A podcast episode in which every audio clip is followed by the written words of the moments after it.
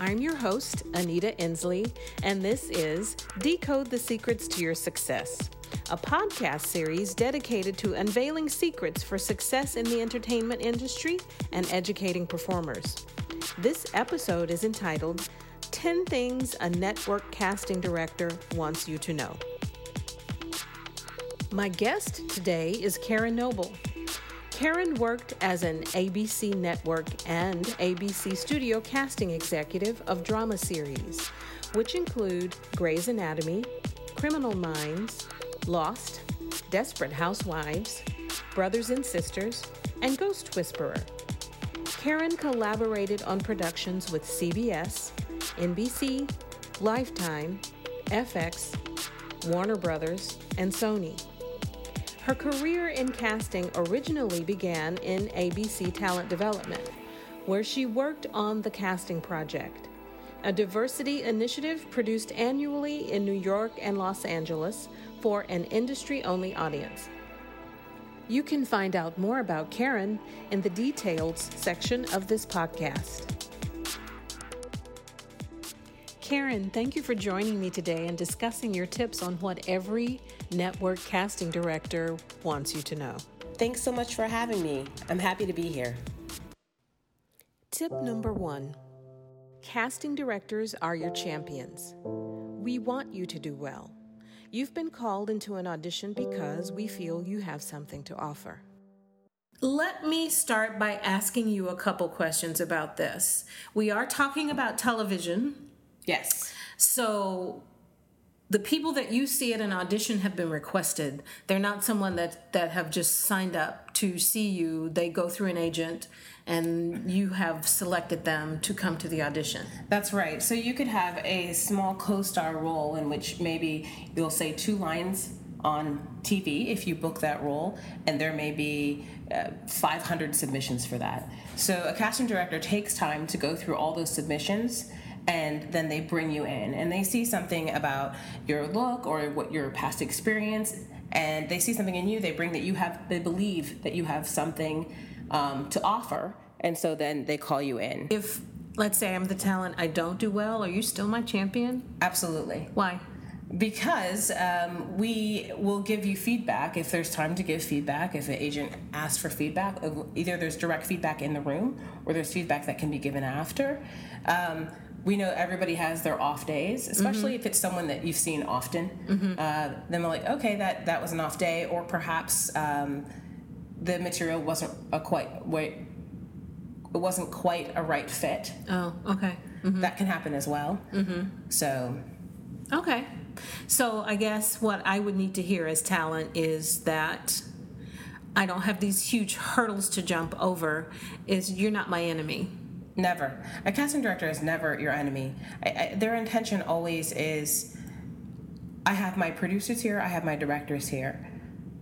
Depending on what level of edition you're hosting, mm-hmm. I only want the people in front of me to do well. I only wish them well, and I only want to present choices that that make sense, mm-hmm. or maybe something that's a little outside of the box to think differently about a role. Mm-hmm. But you only bring in the people whom you think will do well. Can people disappoint you?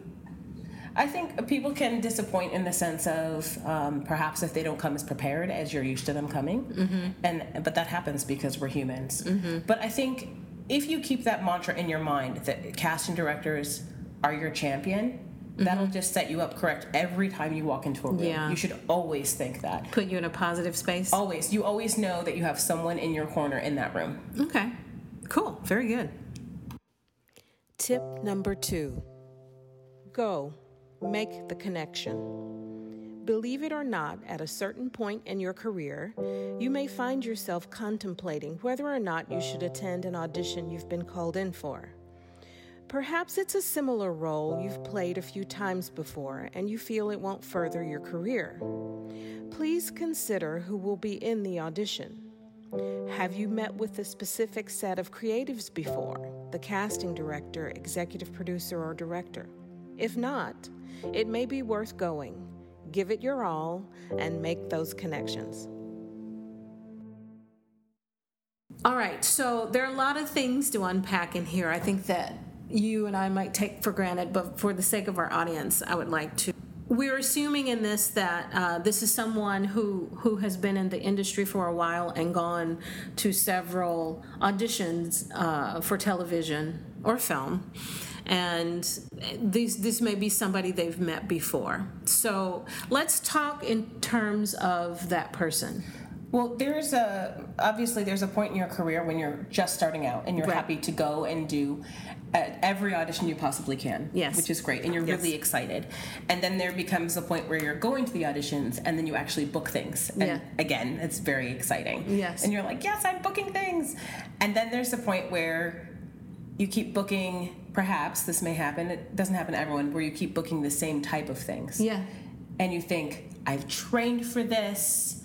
Uh, I have more to offer than this, more than just, here's your menu, sir. I know I have more to offer than that, than just that line. And I know I look really good saying it, but I know I have more to offer than this. I'm tired of this type of role or this level of role or being cast as this type of person. right right So at some point, you actually get to that role. Believe I'm honestly, you do that. You get to that point in your career, which is actually a really great place to be. Mm-hmm. Okay. Um, and I remind, I can't tell you how many times I had conversations with actors about this at this point in their careers, where where they've they've done a lot of co-star roles. Um, and they want something more and mm-hmm. they don't want to keep going for that same type of thing or they've been like shifty guy number two a million times and they don't want to keep doing that and they say my agent called me and they, i have this appointment should i even go and i say to them have you worked on this show before no have you worked with this casting director before? I think I've been in their office one time, but that was two years ago. Okay. Have you worked with this executive producer before? Have you worked with this director before? And if the answer is no mm-hmm. to any one of those, mm-hmm. are you already booked? Are you doing something? Do you have a conflict? Uh-huh. No. If it's no to any one of those, then you should go for a multitude of reasons. Uh-huh. In our business, mm-hmm. making connections is imperative. yes And I say making connections because the more the people see you in the room, any one of those people, the more they see you come in and audition, the more they have a sense of who you are as a person, and the more that they feel like they know what you will give when you're mm-hmm. on screen. Mm, mm-hmm. And the more they get to see you grow, the more times that you audition for them. And if mm-hmm. you've never met that executive producer before, if you've never met that casting director before, if you've never met that director, if you've never been on that lot, it is an opportunity to then forge and make that connection. Okay And it seems like the world is large, but it is very small. The mm. industry is very mm-hmm. small. Indeed. And we're all interconnected. And it is always worth building a connection with someone. So you should always go and you should always do that. Another reason you should go mm-hmm. is if you haven't auditioned in a week or two weeks, guess what? but You need to go. You know why? There's a difference between auditioning and there's a difference between shooting the role. There are two different Oh. skill sets. Yes. Okay? Yes. So it's not like you're uh, an Olympic uh, figure skater and you're like, oh my God, the Olympics are in a week. I guess I should start skating. Gotta hit the ice. No, those people are training constantly for years, daily, for several hours of their life for that four week period mm-hmm. to shine, to do their thing. As an actor, as a performer, you should always be training. Mm. And part of that is by going and doing the thing. Mm. So, yes, go, do the thing. okay Also, mm-hmm. you never know where that tiny co star role will lead you. what do you mean Well, this is getting into a, another point, but each role is an opportunity. Mm-hmm. So you may think, okay, I'm going in for this this uh, this smaller co-star role, and it's a one-off. It means it's not recurring. It, there are no plans for that particular character to ever appear again in any storyline throughout the season. uh-huh However, if you do well, if the writers' room and the producers they changed their mind about where the story is going and they thought, you know what, um, Susan was really awesome in that co-star role, and she was just you know such a funny waiter. I'd like to bring her back because this is where you know our character Aubrey, our serious regular character Aubrey, always goes for coffee, and Susan should maybe Susan could become her confidant, where she touches base with her. Oh yeah, I've heard so- things about that in interviews. Yes. Yeah, and so then suddenly, this this smaller role of Susan Mm-hmm. uh, becomes this thing that. Uh, that the public looks forward to seeing, like, oh yeah, Susan's in this episode again. That's awesome. Yeah. So Yeah. Um, it, those things happen all the time, and, and you don't know when they're going to happen. Yeah. You, you can't say, yeah, this role has the potential for that because you really don't know because Right. there are so many things that go into writing a show. Mm-hmm. There's so many things we aren't aware of, Mm-hmm. like financial things, uh, th- wishes of what the writers wish, what the studio wishes, what the network wishes for the direction of the show, um, what happens with the actual people who are working on the show that affect the direction of a show. Mm. But probably even more things than I even know myself. Mm-hmm. So, um, and so you never know. You can't read um, the character description on the sides and go, "Oh yeah, this is going nowhere." So Mm, always consider mm-hmm. each each audition an opportunity Mm-hmm. because mm-hmm. you're making a connection with people you haven't made a connection with before, and perhaps this role leads to something else. Okay. Very good. Very good advice. Thank you. Tip number three don't knock small roles. Sometimes a two line co star could lead to something much larger, i.e., recurring guest star, either in the current production or a future production with the current showrunners. So we've just talked about that. Um, I don't think it can be said enough because we do size things up on paper and decide, eh, I don't like it. Uh, you in between takes, we were just having a conversation about, yeah, I didn't like it, didn't want to audition for it. Um, but talk some more about if it doesn't seem to be something you want, how it can blossom into something you want. Well, uh, one particular, I have a memory of one particular um, up and coming actress who. She, it's, it's not as if she did not want to go to the audition. She did. She did want to go, but what she found happening to her surprise is that example that I gave earlier. They really liked her performance, and so they wrote her role to come back Uh, multiple times for the rest of the life of the show. Yeah. Was it a was it a primetime network show? It, it was a primetime network show and wow. a very high profile show and a very high profile um, producing team. So that that not only gave her more visibility Right. and more things to add to her resume, but it also forged a relationship with those producers. Right. Um, I know this may valuable. seem, seem fundamental, fundamental, but what does visibility mean? visibility. So, um, as a network casting executive, um, you come in contact with actors uh, when you are taking general meetings. General meetings are generally set up via uh, an agent or a manager or some And it really is a meeting. It's it not is an a audition. meeting eh, or some other contact um, as a uh, some other contact and the actor will come in and you will meet them. You will look over their headshot and resume and you'll talk about the things they've done what they like to do. Inevitably you know you go you, you go is- into the weeds and So this is you as a network casting director having this conversation with an actor. with an actor yes. Okay. so it's facetime. It's valuable facetime. Okay. why? Because i'm getting to know you as a person. I'm getting a sense of who you are and i i know i've already said that but that's important. So mm-hmm. if you get if you get to know them because if you are getting 500 submissions for a, a 200 i mean a two line role mm-hmm. then if you have that connection with someone you're mm-hmm. more likely to bring them in. And let me just explain something. As a network casting executive you're not doing frontline casting you have a casting that? meaning there's a casting director on every tv show Right. That's frontline. that is a casting director. They're the ones that are going through the submissions. They're the ones that are talking with agents and setting up the appointments with their casting associates or their casting assistants.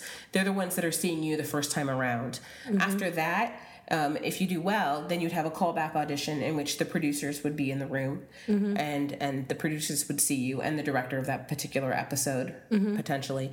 If they like you, then they have their selects for the roles that they're casting for the episode for that week um, that for the week they're working on, they send those selections to a studio casting executive.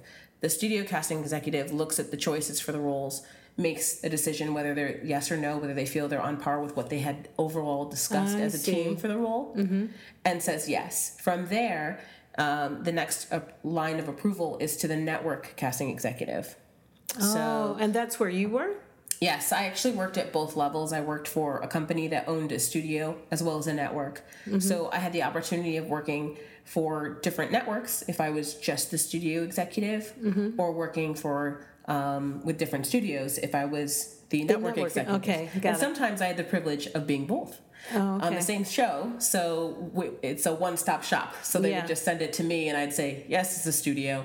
Yes, it's a network." Okay. So there's different levels of approval. So as a network executive, I say all this to let you know that you generally don't have interactions with talent on a daily basis like that. Sometimes you sit down with name talent, mm. like maybe mm-hmm. maybe not names your mom knows, but maybe names that you know mm-hmm. um, from TV, and you talk about, oh, I'm in town from Australia. What do you want to do? You know, what are your hopes? What are you thinking about? So you would do that in a general meeting, or maybe there's someone who's just graduated from a, a university program that an agent has just found, and they really are like, I really want you to meet my new client. Those are general meetings. So we would come and meet with talent in that capacity. And because a network has several television shows and a lot of work to fill, you have this meeting and you're thinking, if you're having a meeting with me, you're thinking about me in terms of all of the different shows your network has. Exactly. I'm thinking about uh, where does this person fit? I'm also thinking about things that may be in development. Oh, this is great. This person has these particular skills or these traits that we need for this up and coming thing. That if this gets, if this show gets greenlit, we can bring this person in and audition them. Mm-hmm. So we're constantly, and we as network casting executives and your casting directors are constantly looking at talent and trying to figure out where we can put you because we're excited. Everybody wants to find that new up and coming mm-hmm. person, that new face that, that that will do well, that will thrive. So we're constantly in search of that, assessing talent, keeping you, you know, in our minds mm-hmm. for the next thing. Tip number four always be prepared. Especially during pilot season, and if you live in New York or LA, you should have a bag of tricks or a Mary Poppins bag that contains everything you might need for an audition from the basics, like headshots, staplers, highlighters, makeup, change of clothes, which provide you with an opportunity to create a different look, toothbrush, hairbrush, etc. You may find yourself getting same day appointments, and you must have all the tools necessary to do your best. You know, as moms, this sounds like a diaper bag. It does, it does. It's like how many times is this child gonna spit up on me? So how many change of shirts do I need versus the child? Or a little box in the back of the trunk where we're all change of clothes and snacks and Yes, and I guess your your Mary Poppins bag, um, what you have in it depends on whether you live um, in a city where you're going to be commuting via public transportation, right. or whether Everything's you're gonna be downtown and you live in a burg. Yes. Yeah, so that it totally depends on what you have to physically carry in your bag, and mm-hmm. probably if you live in an environment where you're like Chicago or New York, you're gonna have to think more creatively about what you put in your bag and how you mm-hmm. carry all that. Mm-hmm. Um, I can't tell you that when I was beginning, when I was a casting coordinator and I was first starting out, before there were a lot of electronic submissions or at the beginning of that, how many times people would come with their headshot and resume. And I would be the one checking talent in. And they come with their headshot and resume and they'd say, um, Do you have a stapler? As if I know I should have come prepared with my headshot and resume already stapled. And that was back in the day where people would cut them out to size Yes. them up with the picture perfectly. Yeah. Or they'd say, Forget it, I'm just Some going of to staple do this. that, yeah. Some, some of you still do that, which is great. And, and you should. Uh-huh. But if in the event you don't have your scissors either, then you staple. Mm-hmm. So I just remember, you know, when you audition 45 people in one day and, uh, you know, a third of them ask you for a stapler, it Mm-hmm. becomes, really? Really? you got a big old bag on your shoulder. You don't have a stapler in there? You should. Uh, and just the idea that um, if you live in New York and LA, you do have the potential for having same day appointments. And in LA, it's not funny because LA is big, it's sprawly. Mm-hmm. And, traffic. traffic is not your friend. Yeah. so you're going to be zigzagging across the city and you don't have time to go home to mm-hmm. grab the thing that you forgot. Mm-hmm. So once um, pilot season rolls around or once shows are back in production and you know there's going to be a lot of auditionings happening, auditions happening, you need to take that initiative to pack your bag. What should be in your bag? Well, that's a good question. And what should the outfit be? Because if you're in LA, you can have a rack of clothes in the back and a nice little cosmetic thing and a, a, these kind of boxes or whatever. But if you're in New York, and you have to change look you have to consider what you're wearing you do have to consider what you're wearing and for the most part probably in la too you, you probably even though you could have the option of having these things mm-hmm. most people probably don't mm-hmm. so when you go out for the day i think you should pick a really good basic outfit mm-hmm. that could be transformed or altered by a very simple thing like Scarf. like a, an accessory yeah uh, like a sweater or a mm-hmm. blazer or you changed your shoes i think most importantly though as far as what you wear to your audition, it should not be about what's on you. Mm-hmm. You always should be the most important thing in the room. Mm. You. Mm-hmm. You alone, not the fact that um, your blouse is cut super low, or I'm blinded by the color of your shirt, or you actually chose to rollerblade from Santa Monica to Burbank, and you have are having difficulties with your personal body odor. So you, not the things on you or the things emanating from you, should be the most important thing in the room. Again, I know you love your perfumes. I don't need to love it.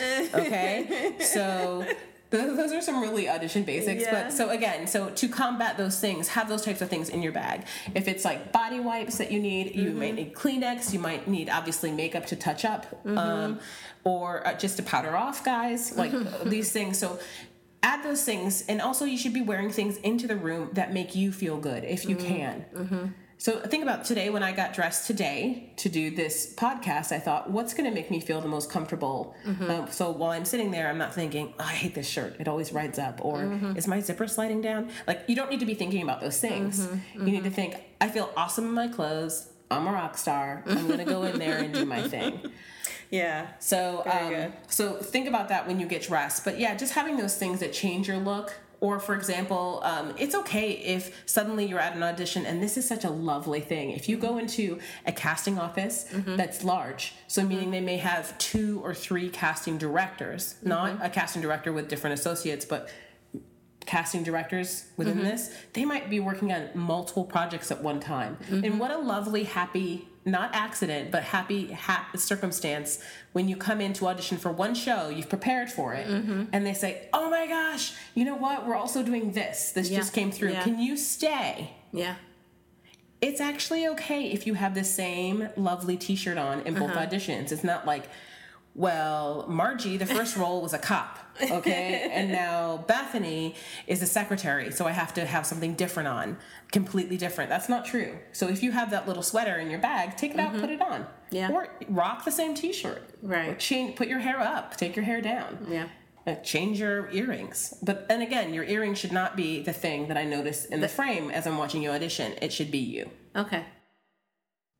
Tip number five Make a choice. When prepping for an audition, review the sides and any other provided materials which gives you a sense of the character and story. You may make the wrong choice. It happens. But at least you made one. Despite the wrong choice, if you have done well, the casting director will probably redirect you. I think this is something you're ready to talk about.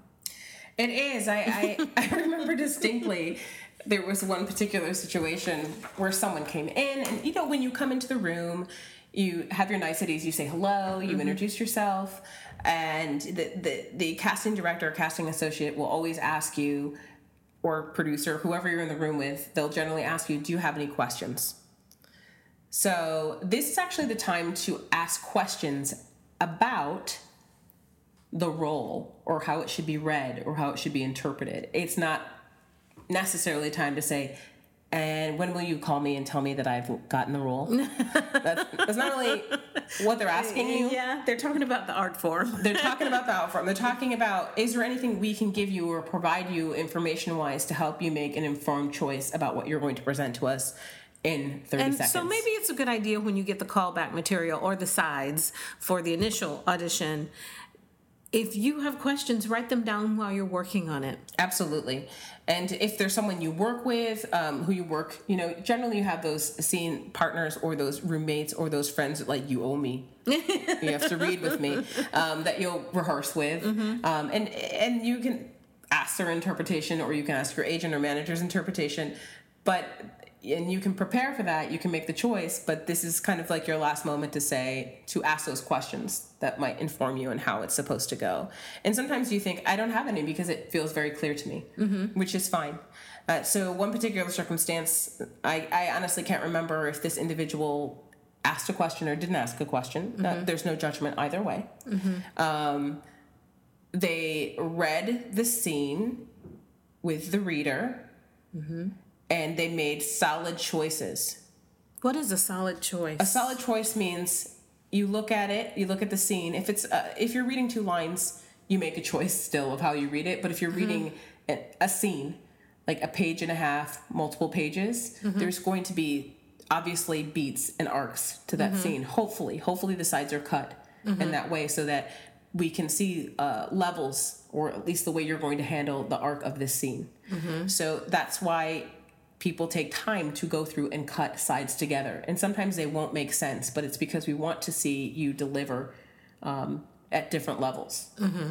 As far as performance wise, or um, do you treat all three sides, all three scenes from different places as one scene? Sometimes they can be. Uh, mm-hmm. sometimes they're, you know, and they'll say, "Well, we're gonna we're gonna continue recording but um, you know and there's an understanding of that well i don't understand in this first set we're here yes you're, you're here in the second set you're over here mm-hmm. but it, it's carrying that story arc mm-hmm. through the obviously mm-hmm. there's things mm-hmm. happening in between it in the show mm-hmm. but this is michael's role for example okay. um, so this particular individual read he made he or she made solid choices mm-hmm. uh, meaning choices that made sense for how they felt the character was behaving in the story and acting the only problem with the choices that were made is the counterpart in which the person was reading with was not a love interest, and that was a choice he had made. It was actually a sibling. Ooh! Now, that completely that completely changes Ew. the way you would read that. yes. Now, how can you combat those types of situations? Well, redo it you, you can be redirected, but when you you have to do your homework. Okay. So, but if it's a situation where you don't know yeah. that, yeah, right. Okay, then then you're going to be redirected, and if you did a good job, then the casting director or whoever's in the room is going to take that time to, say, to, to redirect you and say that was really. And I remember in that in that moment, it's like you know what, that was a really nice read, but there's a really key piece of information you need to know that's your sister, not your girlfriend. and I was like, oh my God. it, does change things because that's not the type of story we have here. that's not the story we're telling. No, that's not the story we're telling. And so we're like, we'll give you a moment to think about that, to rethink the beats of the scene and go again. But they did well and mm-hmm. what they thought the choice was yeah. that we wanted to see. Well, with this key piece of information, mm-hmm. not that it was a secret, but with this piece yeah. of information and this redirect, right. how will you handle this this right. the scene now. so if you did not do very well, then they may not take the time to redirect you, depending mm-hmm. on their day or if they're behind, or um, or or they may anyway, just to see. Mm-hmm. Um, uh, but I would always take advantage of the materials that are out there for audition prep. And I know this is a, a little bit off of what we were talking about, but you're given the sides, you're given a write up, the breakdown generally about what the role is, a brief description of the show. If it's a current series and not a pilot, which means it's already on air, it's mm-hmm. accessible to yeah, you. you can find utilize it. your streaming services, utilize your network television, mm-hmm. utilize cable, whatever your source is. Your best your best friend Larry, who has HBO and you mm-hmm. don't, go over and look at it or get the password and stream the show that you're about to audition for. Mm-hmm. Um, check it out. Mm-hmm. It's it's important. Mm-hmm. It also, it may help you understand uh, the rhyme and meter of the show, how mm-hmm. people generally speak, mm-hmm. the flow of the show, how they interact, the the mm-hmm. wit of the show. Um, rhyme and meter. What was it? Uh, Scandal. That definitely had a tempo. Yes, it was fast, and everybody talked a, a also, mile a minute. A really prime classic example of that is also Gilmore Girls. Mm-hmm. That was yeah. they spoke in a in a rapid fire way. Also, mostly Aaron Sorkin's work his work is like that as well, where Yeah. people speak in a certain way Yeah. when they're performing his work. Yeah. So that's something you need to know. Yeah. Yeah. And practice? And practice, especially if it doesn't come natural to you. Mm-hmm. Right, right. If, if you may speak, if your natural speaking cadence comes differently. Slow like mine. And I speak faster. Yes. But those are things that also are really beautiful things about acting. That Mm-hmm. just changing the way that you speak can change the character that you're Right. that you're giving. Yeah. So, and I'm not talking about accents. I'm just talking about mm-hmm. the rhythm and cadence of how you speak. Right. Tip number six Today's audition may be a future project. The audition you have today is often more than an audition for the current project, but for something in the future. Casting directors like to track talent and file them away for a project that may be better suited for that actor's talents. I don't believe auditions are really about the role that you've Really? come in. Yeah, I would I would say a lot uh, to talent. This audition is probably not about this role. It's probably about the next role. Meaning, you're gonna go in today. You're gonna do your thing. You're gonna be great. They're gonna see you, and for some reason, you're not the choice of that day. Mm-hmm. But we love talent and we're going to hold on to you and we are going to try and find that place that really fits you where you shine. I mean ultimately that's what we love to do that's what mm-hmm. we want to do. You know it goes back to when we were talking about casting directors being champions of mm-hmm. talent. That is our objective is to place you somewhere they may actually see you and jot your name down for a completely separate thing while they're Yeah. watching you and they say Right. bring in for this as a note to remind themselves um, you know oh yeah i forgot. He's really great at this mm-hmm. so i need to bring him mm-hmm. for this role this role or this show that hasn't started yet but i mm-hmm. know i'm starting this project and we have these roles. Before we were talking about general meetings if you have if you ever have an opportunity to sit down with a studio executive or network executive which by the way most Sounds hard. it, it is um, definitely i would say an exclusive or special Yeah. opportunity Yeah. if at a certain point in your career it's it is not as challenging to do but in the beginning i would say it's more challenging however um, studio and network casting executives do make an initiative to go out to see things. That is part again you guys we love talent. We're looking for it. That's part of our job. We're going to go to comedy clubs. We're going to go to shows. We're going to go um, to university and college showcases of their graduate mfa and bfa programs annually. We go and we look. Who are those rising stars? Who are those people and if we liked your performance guess what? You just have a general meeting. We've just we're calling you in while you're in town. And then what we'll do is we'll track you. Well mm. how's rachel doing? Oh great. She's still oh well she chose to stay in new york. That's fine. We'll deal we'll reach out to our new new york counterparts. Make sure mm. they meet with rachel as well because that's where she's going to be. Oh, okay. so that's the way we keep track of you. I know some people, this is not the point we're talking about, but some people are like, well, when should I email a person that I had a meeting with, or when should I send them a postcard? Um, it.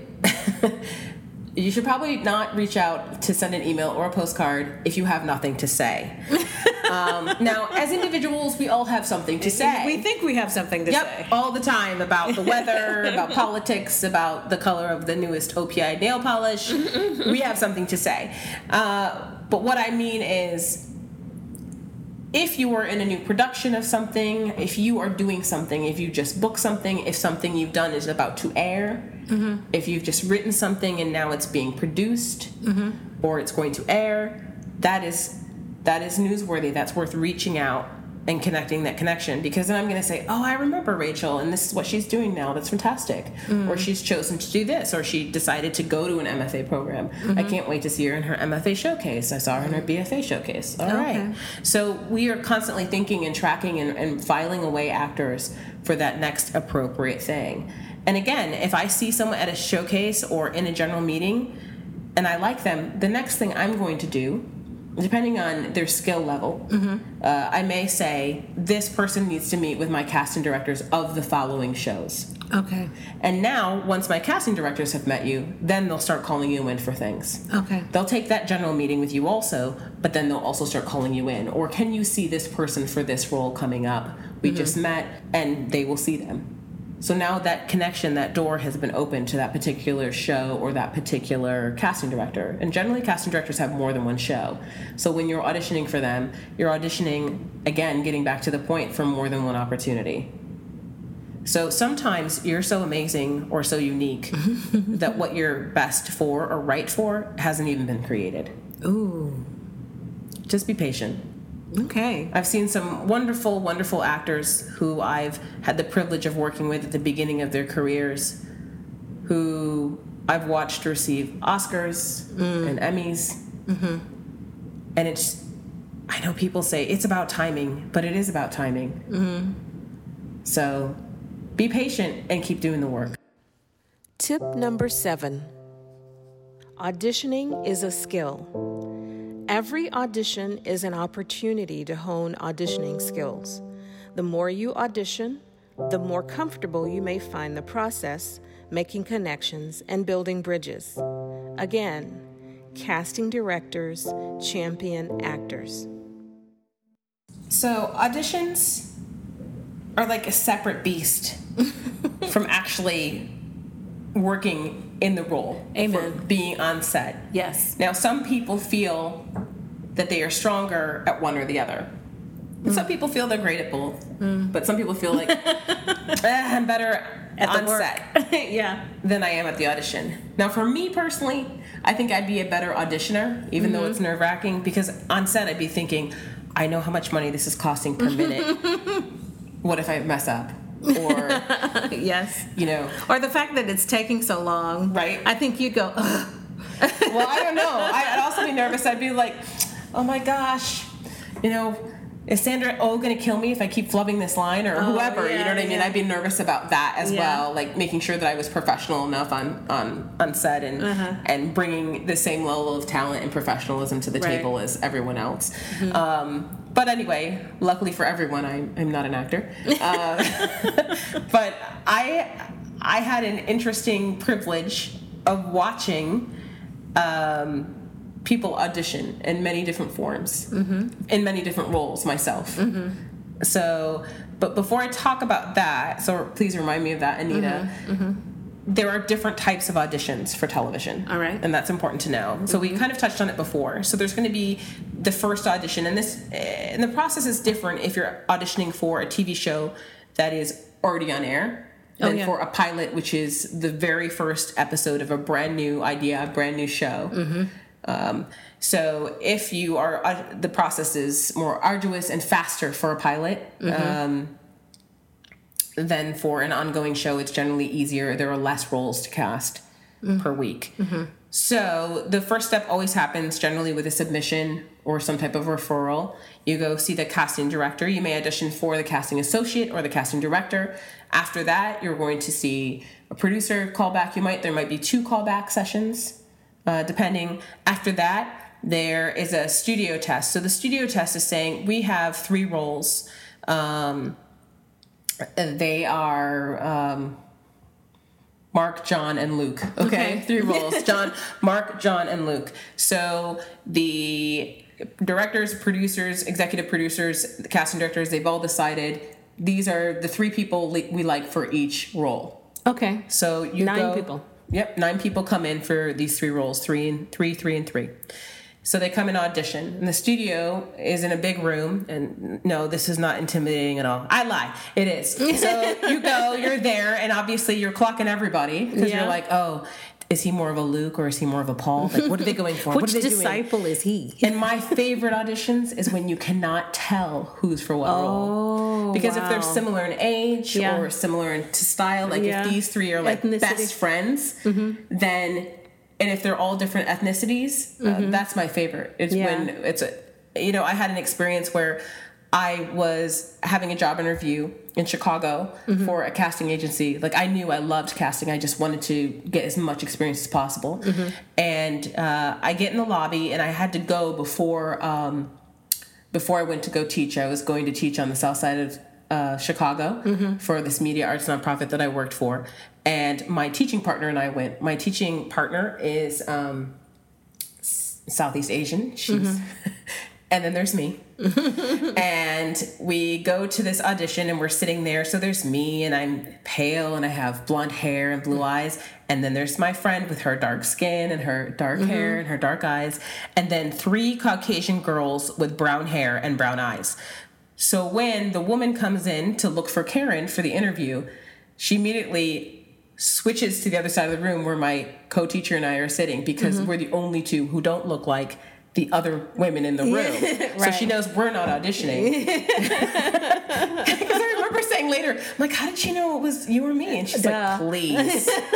so again, I go back to say, it's very exciting for me when you go and you, you look can't at, tell who's you look at the waiting room mm-hmm. and you mm-hmm. can't tell mm-hmm. who's for what role mm-hmm. or with you know the three choices for the one role of John are all they all look different that's really exciting yeah that's new yeah for and, me that's new yeah well in my career it was definitely on the rise and that was mm-hmm. part of my job was working on um, diversifying the entertainment industry diversifying tv it's a mm-hmm. whole separate angle of my job that i had to do so um, so you go to that studio level. So again, there's the initial audition, there's the callback, which mm-hmm. there may be multiple callbacks for mm-hmm. the director or producer.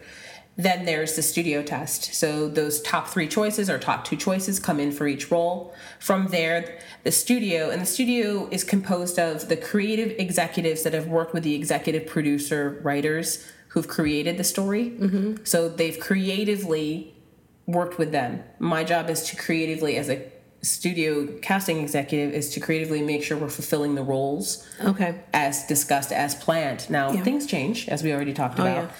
so we're all in there together as well as the head of the studio and the head of both departments of comedy or drama um, mm-hmm. development and casting executive. The, the head of casting is there as well.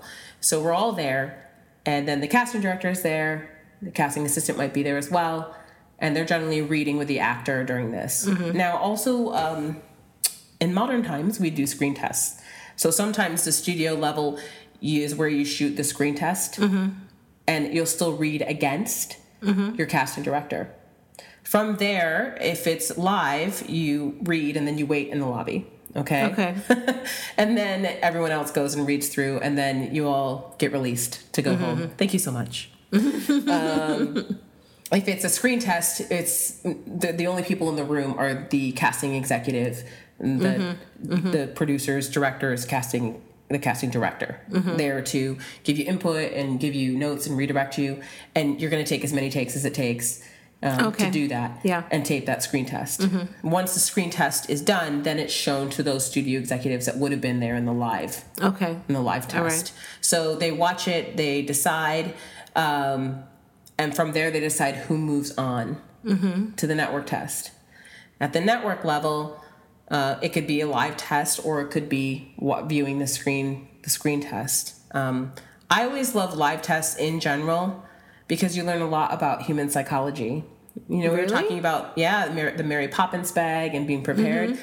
but actors shockingly so you all prepare differently you all audition differently well yeah right so we're talking about auditioning is a skill so you have to pump yourself up. You have to put yourself in whatever place. Like it, it's interesting. There are certain guys who like to flirt before their auditions. They oh, don't yeah. even look at their sides. They just want to chat you up. Yeah. You may have a job to do, but they just want to chat you up. Yeah.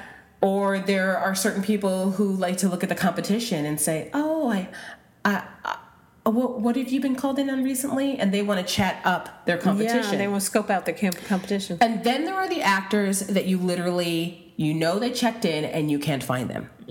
and they are behind a potted plant. No joke. they are around the corner, and suddenly security is telling you that you have an actor wandering around the building because they need to be away from people. Isolated, yeah. They need to be isolated. They need to be in their zone, and that's how they do that. Uh huh. Um, and then there are the actors who have the headphones on who are bebopping. Mm-hmm. And then there are the pacers. So it's really interesting. I always thought, like, wow, you could write It's like a psychological experiment when people are waiting to go to a studio or network yeah. test when they're waiting and that level of an audition. Attach their Myers Briggs yeah. labels on them. so, I mean, have I gone into a restroom to pull someone out? Yes, I have. Oh, uh, wow. Because, you know, they've disappeared and it's their time.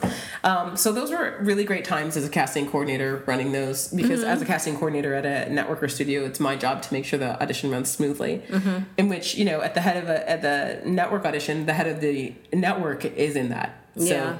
it's, it's a lot of pressure for everyone involved, including yeah including the talent who's auditioning. Right. And it's intimidating to walk into a room of people who are, who look at you and are like, okay, show me. Yeah. so I think um, that's why actors actually prefer, I think, screen tests mm-hmm. sometimes, and also mm-hmm. that's why. Uh, casting executives prefer screen tests because it's yeah. a controlled environment in which to record. I mean, ultimately, they're going to be recorded. yeah. It's not. It's well, there are live TV shows now, yeah. Um, but most of it is it's still recorded. going. It's still going to a television. It is. It's still feeding through that instead yeah. of in front of you. Mm-hmm. So. Um, it's just a process that many people have moved on to use and mm-hmm. that works really well. So those are the levels of auditions that you would have to do. And you have to be ready for that.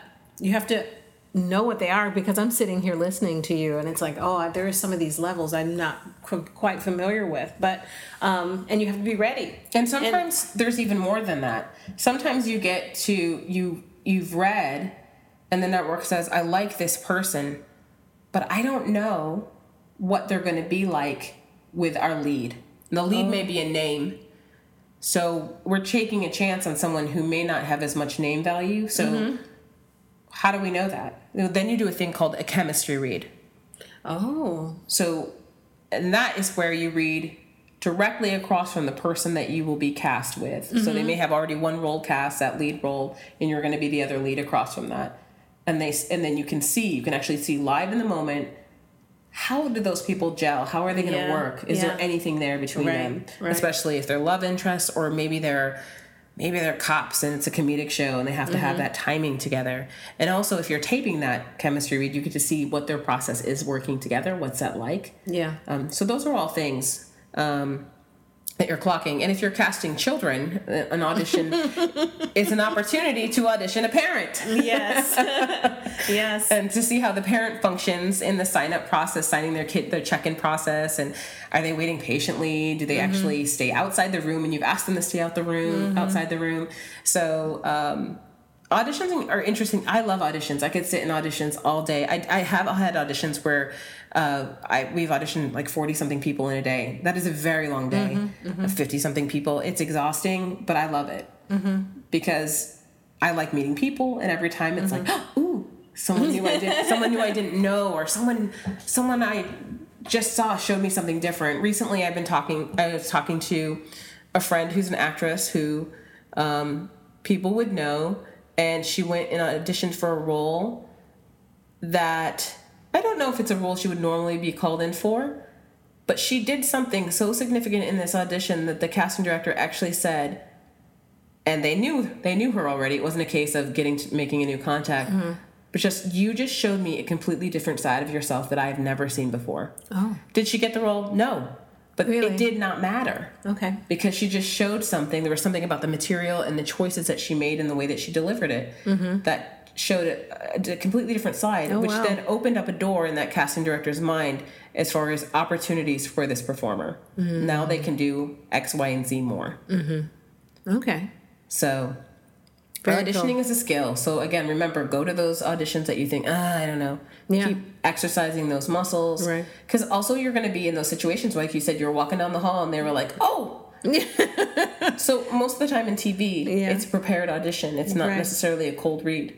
But be prepared to do a cold read. Right. Because right. they may say, oh, we called you in for Jill, but re- really you're better for exactly. Jackie. Yes, and that so happens. we're going to give you Jackie's sides. We're going to bring you back in in 10 minutes. Yeah, right. So if, if and the you more like, you do it, the more the muscle develops. So yeah, right. And you don't get a sense of it while you're doing it, but it really does develop. Sometimes people also this is this is something that people may have a different impression of or a different feeling of. And when I say people, I mean a casting director may feel differently than a writer, mm-hmm, than mm. an executive oh, producer, yeah. as far as I read the sides, but I changed this word, or I felt it make more sense if I said this instead of this. Oh. Okay. No. Don't get creative. yeah, no. Read it like this. And again, if you don't understand that, Mm-hmm. No one's going to say, wow, they're not very smart. They didn't understand how this was written. Mm-hmm. Take that opportunity in the beginning before you start reading to ask the question. So when they say this, this is what I believe it to mean, or how mm-hmm. how does this phrasing go? Or it's a good time to say, I don't know this medical technical term. How do you how do we say this? Yeah. So yeah. But changing words, especially if writers in the room, they don't like that. Tip number eight self taped auditions should feature just you. The most interesting thing about a self taped audition should be you and your performance. Nothing should pull focus from you. Remember, your taped audition is one of many and must catch a casting director's attention in a positive way from the very beginning. This means you must pay attention to the logistics, having a proper environment, a good reader, good sound, and good picture quality. Those are all very true points that are essential to a good uh, taped audition. Mm-hmm. So, back in the day, way back in the day. What day? oh my goodness, at least 10 years ago or more. Networks and studios would hire studios would hire casting directors in different parts of the world during pilot season to mm-hmm. audition talent. Okay. So obviously, the only way that those talent would mm-hmm. get an opportunity to be seen was to be put on tape. It was a process. So the tape would have to be FedExed. Oh yeah. And then it would have to be transferred from PAL to NTSC. Mm-hmm. And then once it was transferred, then in real time, because we're talking pre-digital, mm-hmm. those tapes would have to be duplicated and copied so that it could be sent out to the all the producers that needed it, all the casting directors that needed, wow. and then the resumes and headshots would also have to be mm-hmm. copied. And they don't have traditional eight and a half by eleven paper, like mm-hmm. say in in the UK. So then you'd have to change the way it copies. Mm-hmm. It was a lot. It so a lot. I spent a lot of time doing a lot of that during pilot season, and so by the time you would get that performer's tape, it was actually two days after, you know, two days later. Mm-hmm. Mm-hmm and time is always of the essence during pilot season. Mm-hmm. Everything needed always needed to be yesterday or last week. Always. it's like it's just how it is, especially in pilot season, which is a heavily um, competitive time in yeah, the world of television. Right. At least in traditional network pilot season, right. the way that flows. Yes. It's different for streaming um, networks and for cable. They have different cycles mm-hmm. or more. And uh, not specified times of the year, mm-hmm. but more continuous, like ongoing cycle yes, of production yes. and development. Um, now, with the advent of digital technology, Ooh, yeah. someone can take a recording of themselves and immediately upload it mm-hmm. onto sometimes websites that are specifically designed yeah. for casting, yeah. or the network may have their own right their own platform for that mm-hmm. and send it to, and then can be watched hopefully on the same day that you sent it.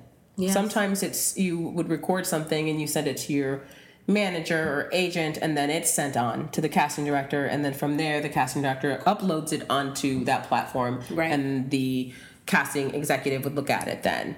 So technology has changed, but the point is uh, more and more things get watched on tape.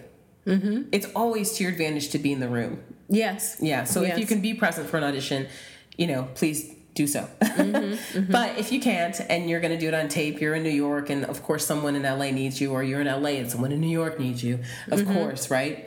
Um, then go and put yourself on tape. Now, this is where karma comes into play because hopefully you have some great friends who are also oh, actors okay. yes. who are going to put you on tape right um, or who are at least going to read with you and practice mm-hmm. with you you may go into your agency and your agent actually puts you on tape and, mm-hmm. and does the uploading and whatnot which is great but say you're somewhere on vacation and something comes up and you really do want to put your hat in the ring for it, mm-hmm. then you need to enlist someone who hopefully can hit record and stop at the appropriate times, not after you've finished and just get your feet.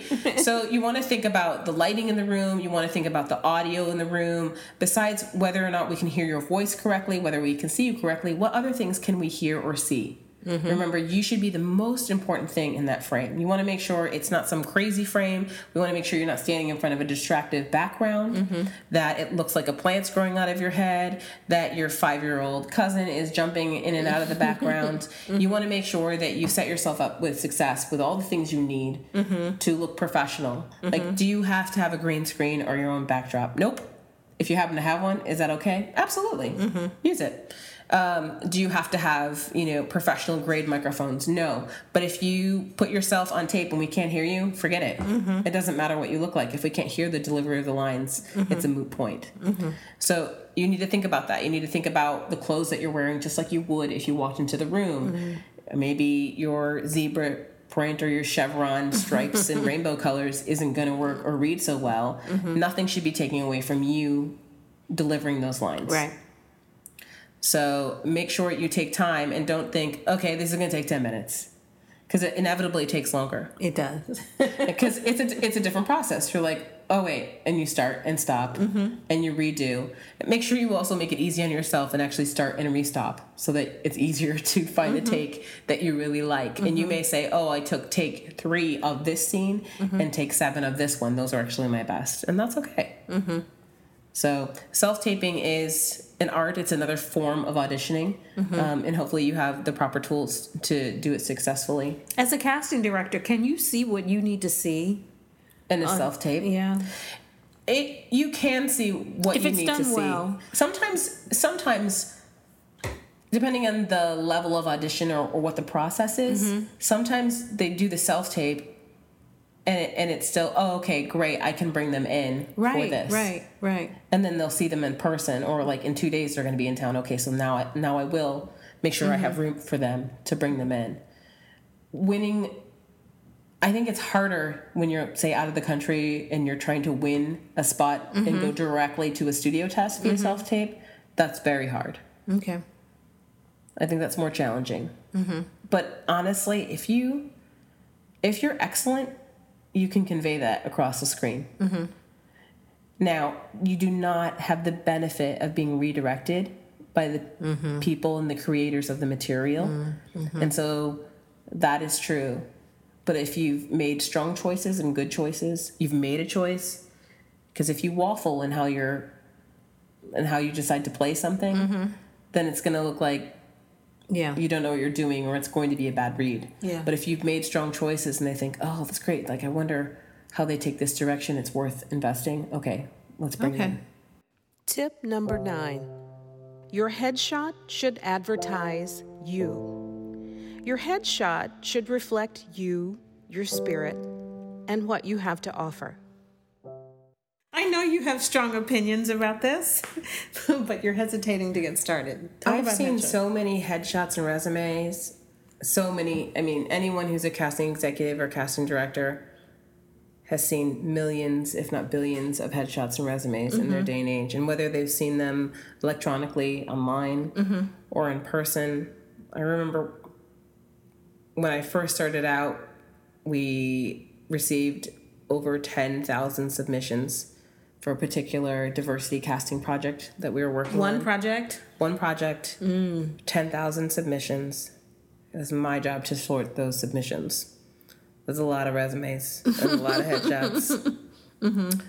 So you think, well, how can I rise to the top with mm-hmm. 10,000? Yeah, that would be my thought. Other resumes and headshots floating around. Well, um, I think part of it is really basic things like having a professional headshot and resume, mm-hmm. format of your resume, um, making sure you have a real photographer taking the pictures. So those are really basic elements. A photographer that is a headshot photographer. Correct. So mm-hmm. you may have a friend who's like an awesome photographer of landscapes or of other things, um, but unless they understand what a headshot needs mm-hmm. or how to capture you mm-hmm. for a headshot, then it may not be beneficial to have them take your photos. But hey, if it's the only resource you have, yeah. okay, yeah. make it work. Yeah. So just like a self tape, you don't want anything to di- di- distract or to take away from you in the shot. Mm-hmm. Um, the shot is about you. This is when you can say it's all about me because it is. it really is. The mm-hmm. headshot is all about you. um, and showing the very best of you. Um, I've seen many headshots where it's just a face on a page. And some people have different ways they like to go through headshots too. This is interesting. Some people like to look at the back, resumes first. Some people like to look at the image first. So they have different processes. Mm-hmm. Like they don't want to be influenced by what school they went to or whatever. Or, oh, I see. Or they don't want yeah. to be influenced by what someone may look like. They want to mm-hmm. look at mm-hmm. their experience first. So people have different theories of or mm-hmm. schools of thought about how you should peruse through all your submissions. Um, I like faces, so yeah. I generally look at faces and then I flip and look at the back. Um, but I've done it both ways many mm-hmm. times. Um, because an actor's not just a face. No, absolutely not. yeah, absolutely so, not. Yeah. Um, so you want to make sure when you're writing your resume that you're telling the truth. this may seem logical, but obvious. It may seem obvious, but sometimes it's not.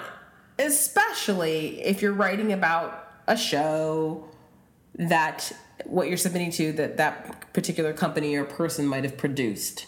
Mm. So they know if you've done it or not. They know if you've inflated the level of your role oh, on your resume. Yeah, so yeah. my recommendation to you is to always be honest mm-hmm. because it's going to come across someone's desk. We're like, oh really? I didn't realize that he was a guest star. Hmm. Oh, I guess he wasn't. so and no one likes that. Everyone yeah. likes you to genuinely genuinely present yourself. Right. Um, and and you should do so. Now the picture, it's it's a hard beast because probably doing those photo shoots are not very fun. And if you're looking at people's proofs, you can see sheet by sheet. Oh, okay, this must be your very first couple shots. You can see how their body transforms the more comfortable they get mm-hmm. with taking the photos. Mm-hmm. And you can say, oh, okay, this must be toward the end of the session because you look more like yourself. Mm-hmm. Whatever mm-hmm. that means. Meaning you're more comfortable, you're more relaxed in front of the camera. I don't want to see what you would look like if you were a lawyer or what you would look like if you were a cop or a doctor. Um, I don't want to see that. I want to mm-hmm. see the actual essence of you, who you are, what you present. I want to be able to look at that picture and see in that person's eyes that they are present in that moment. Mm-hmm. Mm-hmm. And you say, well, how do you convey that? and it's by you being present in that moment right. while you're getting photographed right so how do you do that i can't answer that for you it's it's about how do you taking an honest picture being ta- yourself right it's how do you con- conjure genuine. up something to do a role well that that's mm-hmm. within you yeah but you need to find whatever it is you need to find how you turn that on and how you mm-hmm. turn that mm-hmm. off mm-hmm.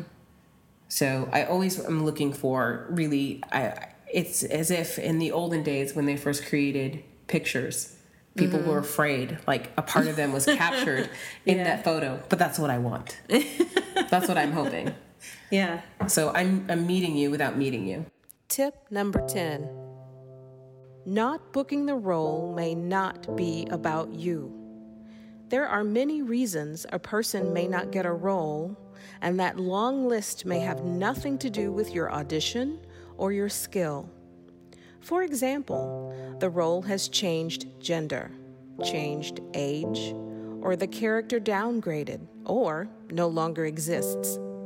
Don't jump to the conclusion that you did poorly. First of all, there are so many reasons why you might not have gotten the role. Right. It is not because you're not talented. In general, first of all, it's not your job to wonder why you didn't. It is very human to wonder why you didn't get it. Right. But right. there are so many variables beyond your control mm-hmm. to why you may not have gotten a role. And literally, one of them could be you came in today to audition for Mary, who is a woman. And by the end of the day, Mary is now Mark and is a man. or okay. Mary is no longer 20 to 25, but 50 to 55. Okay, so work in television is a lot more fluid than the theatrical process. It, it can be, especially during pilot season mm-hmm. when when they're still when they're honing and crafting the show. Right. And sometimes if we're still working on series regular roles, the series regulars are roles are are the characters that you see uh, in every or almost every episode of a TV show. Mm-hmm. And then there are guest star roles, and then there are co star roles. And with the guest star roles, there are recurring guest stars and recurring co stars. So people that you may see um, in, a, in a few more, more than one episode. Mm-hmm. So that may come back. Karen, earlier you were explaining to us about um, the casting process and the people that you would see and the level of auditions. I would like to, for you to come back, um, circle back around, and explain the difference between a studio and the network because you talked about being the casting director in a studio and then a casting uh, an executive casting director for the network but sometimes you were both. What are the difference between those two organizations the studio and the network? All right. Um, a studio you can think about in very basic forms. A studio creates a product. They, they make the thing. They create the product Okay. It's a manufacturer. It's a manufacturer.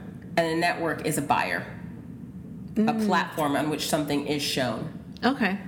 So, like the grocery store. The grocery store. So, will my product, you know, be at this drugstore? Will it be at this department store? Mm-hmm. Will it be online, not at a brick mm-hmm. and mortar store? Mm-hmm. Which would be like, I guess, a streaming mm-hmm. um, in the traditional sense. So, in the traditional network, network meaning ABC, NBC, mm-hmm. CBS, and mm-hmm. traditional network television, mm-hmm. um, there's generally a studio component and a network component. So a person who creates the show, makes the product, and a mm-hmm. person who buys it, who licenses that show. Mm-hmm. Mm-hmm. Okay. So, and how that all works is a full cycle of creating television mm-hmm. for network television starts with development. Mm-hmm. Now, for me, because my background's in casting, I would say it all begins with casting, but it doesn't. Because if there isn't a story, you have nothing to cast. So it, it begins with development, when, in which writers um, and producers or writer producers come in and pitch to at the studio level, and they say, ah, "I've got a great idea for this."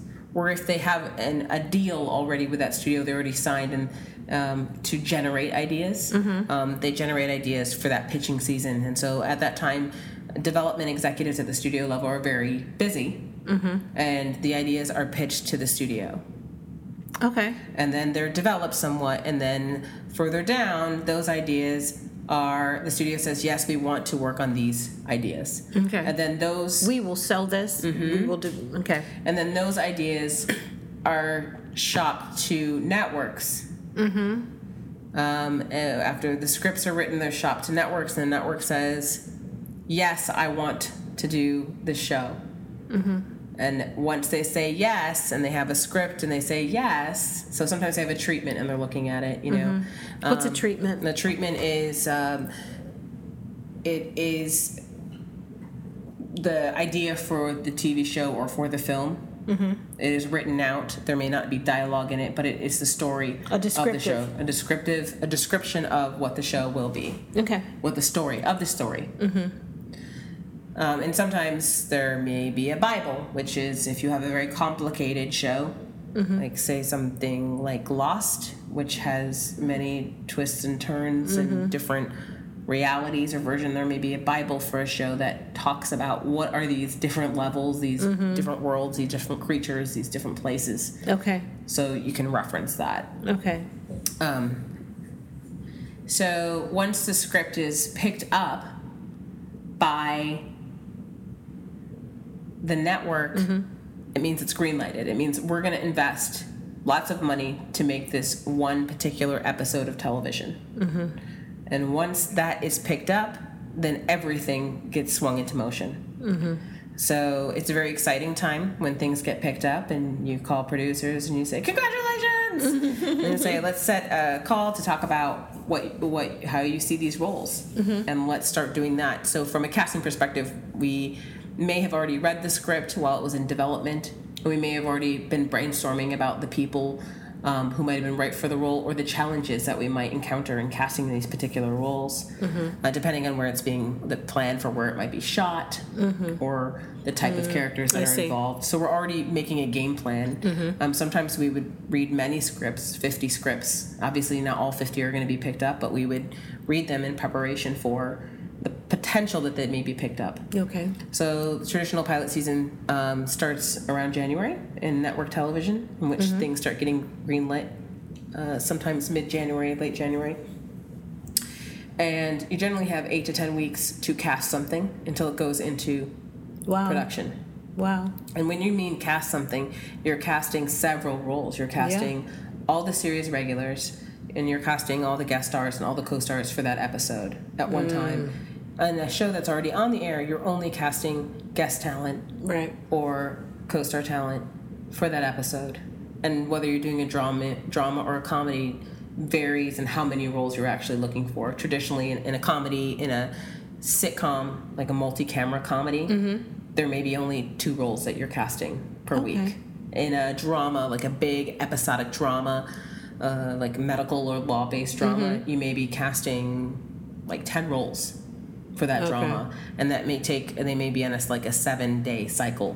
So day one, and you have to make sure you have it all ready to go because they're shooting one episode right now, and this is the next one. So in Oh, seven yeah. days, they're about to turn around and do another one. So it moves fast in TV. Film is slower. Mm-hmm. Like I don't have much experience in film, other than I know that sometimes they have the burden and the luxury of time, depending on how they feel about it. In TV, it's always very fast, fast, fast. Yeah.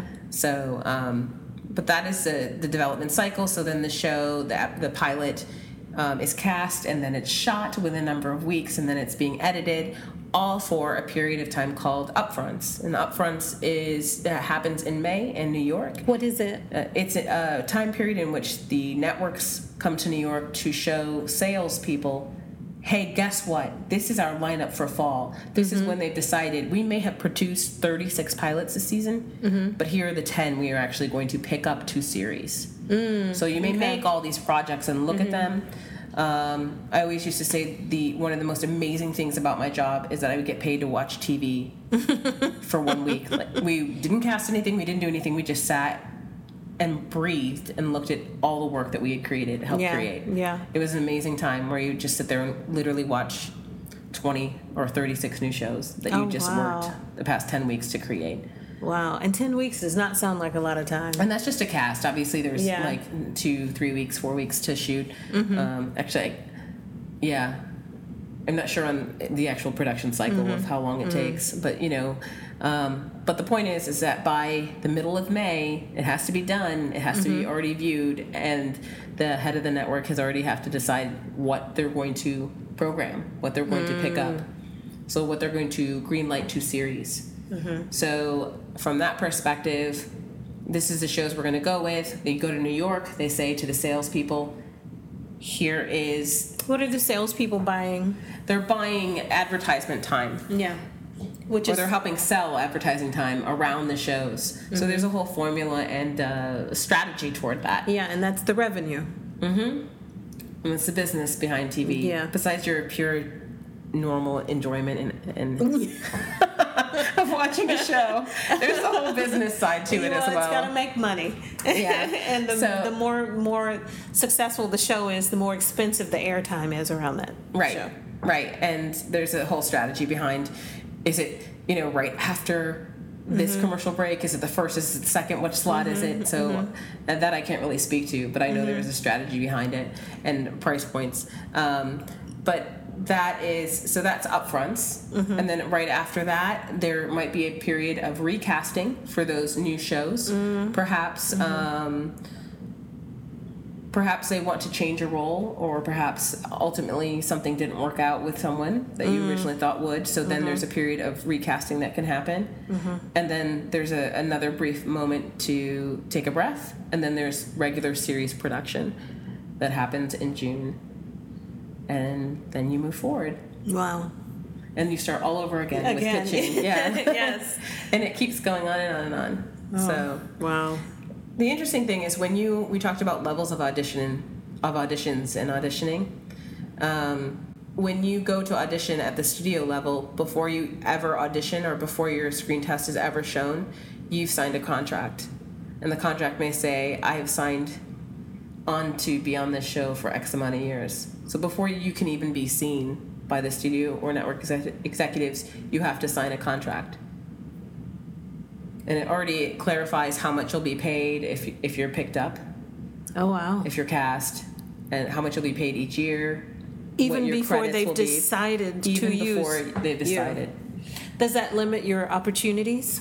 Um, well, yeah. uh, So you can only test for so many things. You can only test for one thing at a time. So during pilot season, which is a very busy time, Yeah.